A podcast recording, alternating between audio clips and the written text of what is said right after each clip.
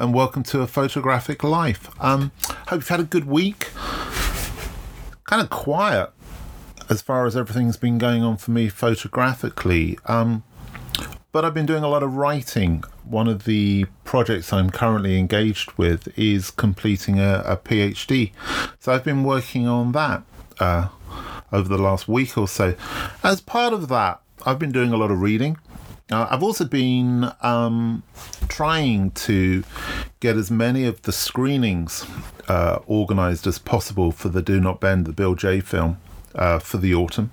Never easy in the summer when everybody seems to be away, um, but I'm not. Um, so this week, initially, I was going to talk about travel photography, about that idea that at this time of the year, it's kind of peak photography time. It's that time when we're all on holiday, uh, taking photographs of our family, our experiences, the places we go to, so on and so forth. But then something caught my eye, uh, and it was a description, a puff piece uh, for a new book that was coming out, and I read through it. And as I say, I, you know, I'm currently writing a, a PhD, and um, I'm involved in academia, and I've been involved with photography for a very long time, and I try and remain as open as I possibly can to lots of different areas and thoughts and being stretched and so forth, as I'm sure a lot of you you do and, and are. However, I started to read this description of this book and I just could not make head and a tail of it. And for me, it fell very firmly into that area of just wordplay, the the use of words for the sake of the use of words, and an emperor's new clothes, uh, which so much, I suppose, art speak um, can be accused of falling into, um, and at the same time, um, so much of the photography crossover with art speak um, kind of makes a similar mistake. It's why for me I always turn back to the great writing of Robert Hughes or John Berger because it seems very simple. Um, complex ideas, um, opportunities to stretch you and to think, explained in very simple terms that I get.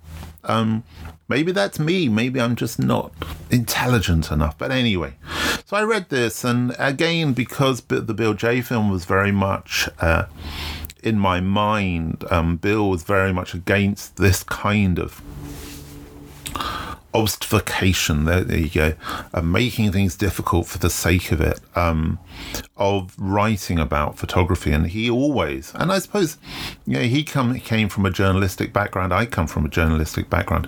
I see myself as a communicator. It's a bit like this podcast, really.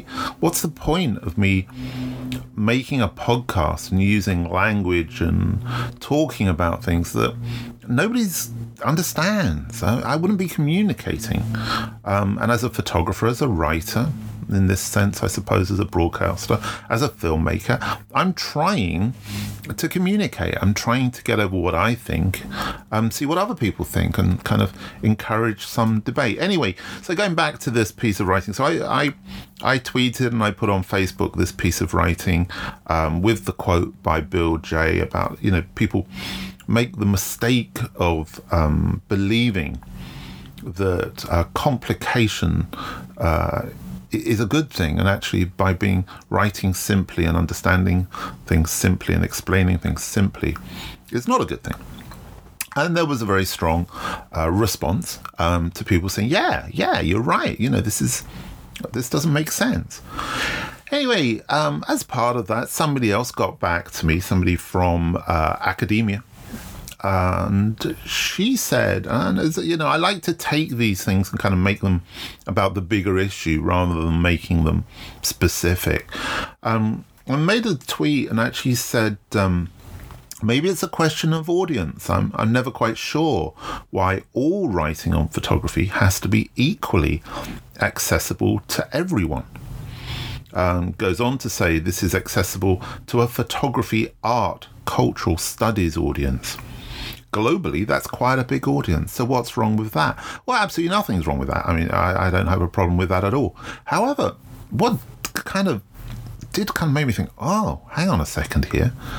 What this global photography cultural audience? What is that? Like, it seems rather an exclusive uh, audience to me.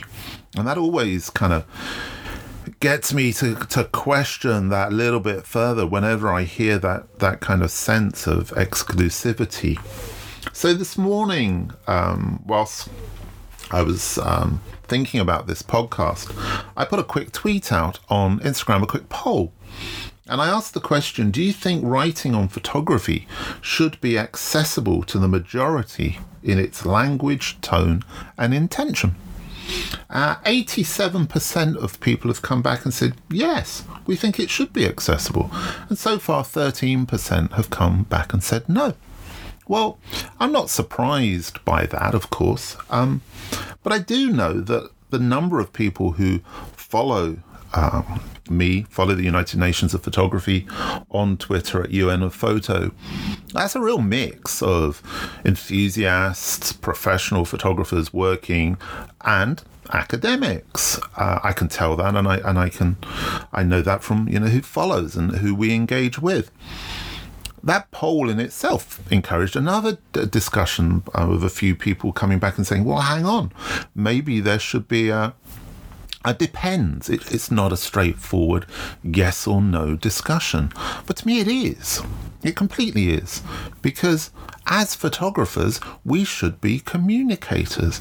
So, why would we be defining an audience on the basis of our work and actually just saying, yeah, that's just for you, that's just for these people?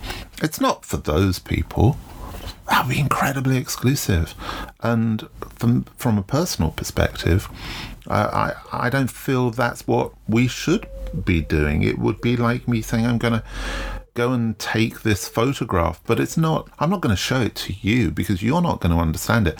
It's only for these people over here because they've been doing it longer. Similarly, somebody made a comment that you would write differently for a student than you would for somebody who'd been involved in photography for, say, 20 odd years. Well, why? Why would you? Why would you make that assumption that the student would be unable to understand the concepts that you're making, but somebody who's been involved in photography for 20 years is going to get it? Maybe it's the other way around. Maybe actually the student is going to get it clearer than the person who's been involved in photography. That length of time of engagement is no promise of wisdom. Or, uh, and in fact, in some ways, maybe it could even be argued that uh, that longer period of involvement with the medium makes you more uh, intransigent to new ideas and new concepts. I don't know. But certainly, that idea of exclusivity through language, through image making, really to me is the is the opposite to what we should be doing. Of course, we'll create work and some people might respond to it stronger than somebody else. I'm not talking about a dumbing down here. I'm not talking about a, yeah, you know, we need to make this um, kind of a, a mass market thing what I am saying is that it's kind of our role as communicators that we should try and communicate what we want to communicate to as many people as possible in a way in which is inclusive and not exclusive. A follow on, I suppose, from that idea of how photography is seen and that idea of inclusivity and exclusivity seems to be Instagram, where increasingly I'm hearing really um, strong views. Um, somebody commented to me the other week that they hated Instagram and it was terrible because it was full of all these snaps and it's not right and it's not photography. Well, I had to question that person as to, well, who are you to decide what photography is? Who am I? Um, I would never put myself in that position. If these images are created photographically, if they're photographic images, then they're photographs. And Instagram is a fantastic platform for dissemination, for sharing, for finding, for researching. But it doesn't have to be this place solely owned by photography and by photographers and people who feel that they know what photography is and they're defining it. In a sense, what we're really talking about here, and it sort of goes back to a uh, Wim Wenders uh, video of a week or so ago, um, where he spoke out against this kind of photography and, and decided we needed a new word to describe this this image making. Why do we need a new word? Why don't we just go with it? Why don't we bring 21st understand uh, 21st century understanding to photography rather than drag 20th century understanding photography to try and understand where the medium is today and where it's going. I don't understand that need to put a, a tag on something which has constantly evolved and constantly changed throughout um, its time, throughout since its its initial invention. It's adapted and it evolved in the type of equipment that is used to capture the image, how that image is captured, and then how it is disseminated. So I just think we kind of need to cool down a little bit and not get quite so uptight that photography isn't what it used to be. Each week, we feature a photographer or somebody engaged with photography telling us all about what photography means to them. I set the task, I suppose the challenge, that it shouldn't go any longer than five minutes. Unfortunately, this week, uh, our contributor has ignored the rules. He's missed the brief. But I've let him off with that. So this week, it's Brian David Stevens telling you what photography means to him, slightly longer than five minutes. Hi, my name is Brian David Stevens. I'm a photographer living in North London. I shoot portraits and photographs concerned with with place, which I guess falls into to some people's landscape category. I also have a foot in the editorial camp, but I just normally describe myself as a photographer. I've published several books, seven of them in the, the Cafe Royal series, and my latest book, Doggerland, will be published by Another Place Press later on this year. I also like working with screen prints. I'm just going to release a set of sound system screen prints with a company called Tartaruga. Question What does photography mean to me? Um, it's quite difficult. If I kind of strip it down to its barest essentials, it's about looking. And for me, with looking comes understanding. So it kind of gives us first an excuse to look and second, a reason to look. We sadly live in an age where looking is almost dangerous and frowned upon and viewed with suspicion. Um, all sorts of security aspects and things. And there's also an embarrassment of looking. A photographic portrait allows you to study a face. It's, you can sort of see its topography, you can kind of map it.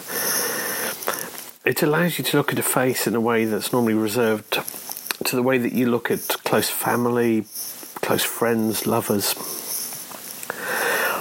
Kind of also allows you to look at people's faces that are no longer with us as well, which is an interesting thing. We also kind of need a reason to look. Maybe that's to share what we see or what we feel about a subject. Um, it's a way to visually communicate that. Um, or maybe it's simply to record it. Maybe as evidence or uh, as a historical document. You know, to show change, um, or maybe even show, show future generations what's existed before. There was an incredible piece of film that I saw, which had been unearthed, I think, in some factory in Lancashire and it was a very early film of one of the mill towns, and you sort of looked at it, and obviously everything was different. But the fact that even the babies on there weren't alive anymore was quite absolutely astounding. Um, and there's a huge. The historical document to me is really important. I if it's we take it down into its purest form, I like the American photographer Garry Winogrand, who's famous for being for his street work. But um, if you have a look at any of his writing or his quotes on photography, they're absolutely wonderful. Um, and he said, "I photograph things to find out what something will look like when I photographed it," which, in its purest form, that's absolutely brilliant. Personally, I often photograph in series. Um, I did one called Brighter Later, which was a view out to sea from every coastal county of Britain. Um, so I, tra- I travelled around the coast and photographed everything looking out. Um, also did a series on war veterans, which was called They That Are Left, which was portraits of individuals. Um, they were all taken on the same day, which was Remembrance Sunday, which was obviously important for the project, and they were taken over a period of 10 years as well. I did a series of sound systems where I went to the Notting Hill Carnival very early in the morning before there was anybody there and photographed sound systems just alone on the streets. Um, so I, I, like this idea of series. Um, it's almost like a repetition. I mean, I was always a big fan of Andy Warhol, um, and I like that idea. I mean, maybe I photograph in series because it gives me and the viewer more information about the subject. Um, and maybe because it's given us more information, maybe it gives us a truer picture. And maybe it's to highlight both the differences and the similarities of things. Um, there's lots of reasons for shooting series. I find it pretty rewarding. I mean, obviously, photograph these photographs and any photographs don't really show us the truth. So um, that's kind of too simplistic. But you can make truthful pictures, and I think there's a, there's a difference there. Um, you, and if you set your mind and particularly your heart on it, I, th- I think photography will always have an anchor in the truth purely because the way it records things. Um, so that anchor in the truth will be there whether we like it or not. I also like using time in my work. Um, the they that they're left portraits of war veterans were shot over ten years. Um, and it was kind of, it was important to do that. I mean, we, we took about ten pictures each year, so we had hundred pictures. Um, and that aspect of time passing, you know, as as the years drew on, was important to the project.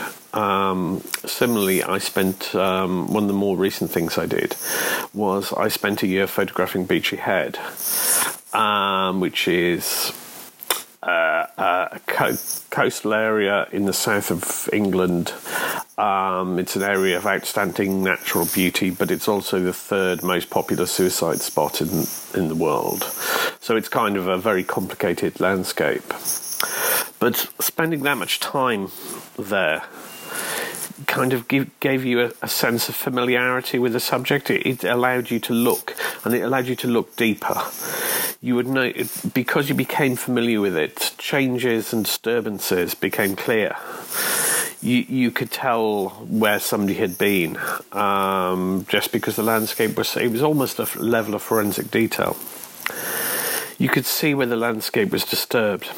You kind of wouldn't have picked this up if you hadn't have spent so long there and had that level of familiarity. Obviously, all these are how I work, and they, they, they you know, it, it, this isn't a manual about how to do it. I'm, I'm, I'm just saying these are, this is kind of my criteria for working, and I'm fascinated to see people who work in completely and utterly different ways. But I'll leave you with another brilliant Garry Winogrand quote, where Garry says, Photography is about finding out what can happen in the frame. When you put four edges around some facts, you change these facts. Thanks for listening. Thanks, Brian, and thanks everybody for listening. As I say every week, please share, please let people know about this podcast if you've enjoyed it. Um, and don't forget that you can listen to this on iTunes as well as on SoundCloud. Each week, this podcast is unedited, it's a stream of consciousness, so I hope it's made some sense. Uh, if you have enjoyed it, look forward to catching up with you again next week.